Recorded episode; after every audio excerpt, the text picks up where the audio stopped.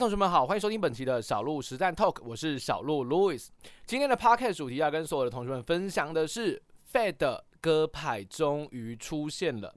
美国在二零二二年到二零二三年利率大幅的攀升，从原本的疫情之后的零利率，来到了五点二五到五点五个百分点的一个高水位。利率大幅的攀升，也引发了股市在二零二二年发生了剧烈的下跌。好在利率见顶的预期越来越浓厚。在昨天，也就是呃美国时间十三号，他终于宣布了，美国的联储会也宣布加入鸽派的行列，也就是认为利率确实到顶。另外，明年可能有更多的降息的空间出现。之前都是市场在预测，可是这一次很难得是由联总会自己跟你说，没错，利率就是见顶了，明年要降息，这是一个非常非常难得的一个状况。那也导致了台北股市、美国股市在近期的表现非常亮眼。美股的道琼斯哦，道琼斯基本上也在公布了这个消息面之后啊，创下了历史新高的好成绩。所以市场目前对于未来的降息预期，基本上是非常热烈预期的。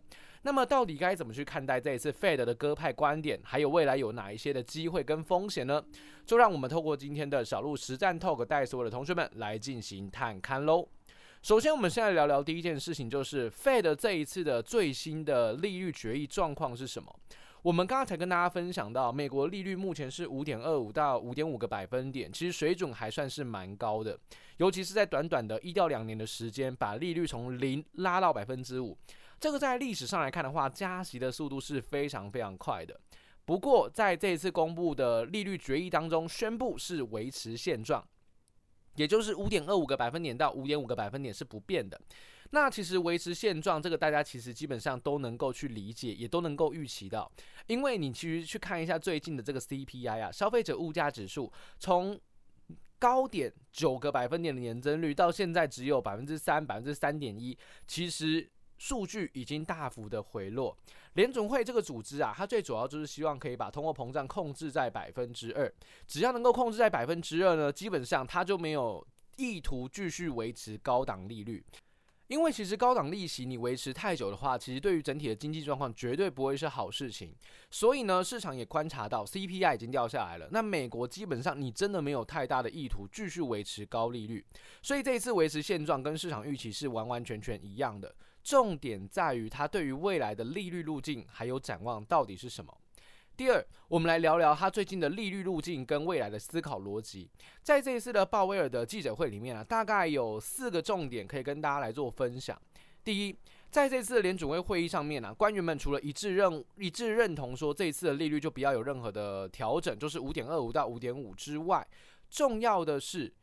根据点阵图，就是每个委员会做出对于未来利率的一个投票。目前从点阵图的概念来看啊，多数的官员都认为，二零二四年至少要降息七十五个 BP，也就是三码的数据。所以这其实呃表现来讲的话是相当相当不错的。不过呢，有八位的委员是预估啊，明年降息的幅度可能不会到三码这么多啦，哦，不会到三码这么多。那其他五位的委员哦，是认为降息的幅度会大于三码哦。不过不管如何，average 来看，中位数大概就是降息三码以上。所以呢，这是第一个重点，市场已经预期你要降息，联总会也告诉你了，明年从官员的预测来看，至少要降息三码。第二，我们要观察到就是说，在 Fed 这次的谈话里面呢、它很特别哦，它上调了今年的一个 GDP 的一个成长，从原本的 GDP 可能只有二点一。变成到二点六，所以他认为今年的经济还不错哦。那通胀的部分呢，也往下调哦。原本的这个 PCE 核心物价指数啊，预估是在三点三个百分点，但是呢，他们预期今年会再更低一些，可能只有来到二点八个 percent。CPI、PPI 可能都往下降哦。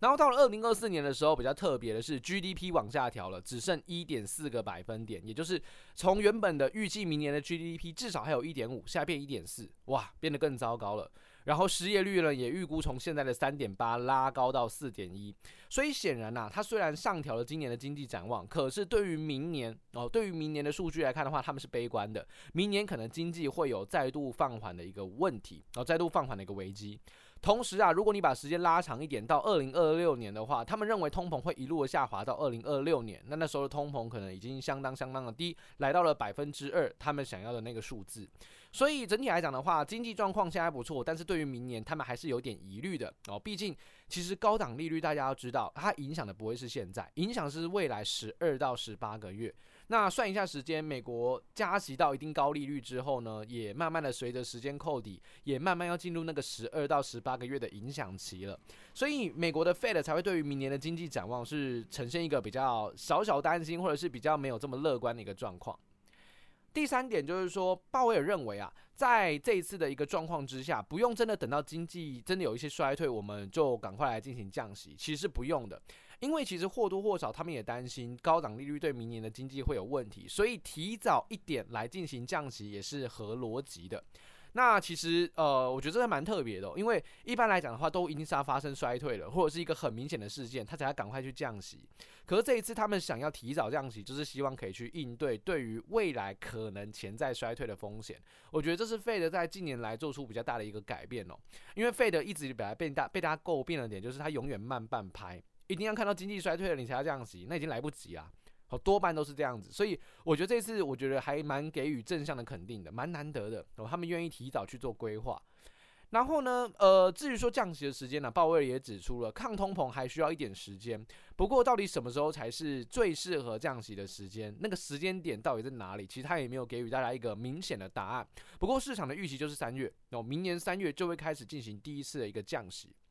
最后一个重点就是说，在最近的一个经济状况来看啊，鲍威尔认为劳动力市场的状况其实还蛮不错的。现在工作好找，然后呢，工资又有一定的成长，哦，算是一个就业表现还蛮不错的状况。所以因此经济来讲还没有至于说，嗯，短线上会出现大幅的衰退风险。不过对于明年到底会衰退，还是明年是否能够软着陆，大家还是众说纷纭的。这大概是在费的这次谈话里面所讲到的四大重点哦。所以我我认为是这样子。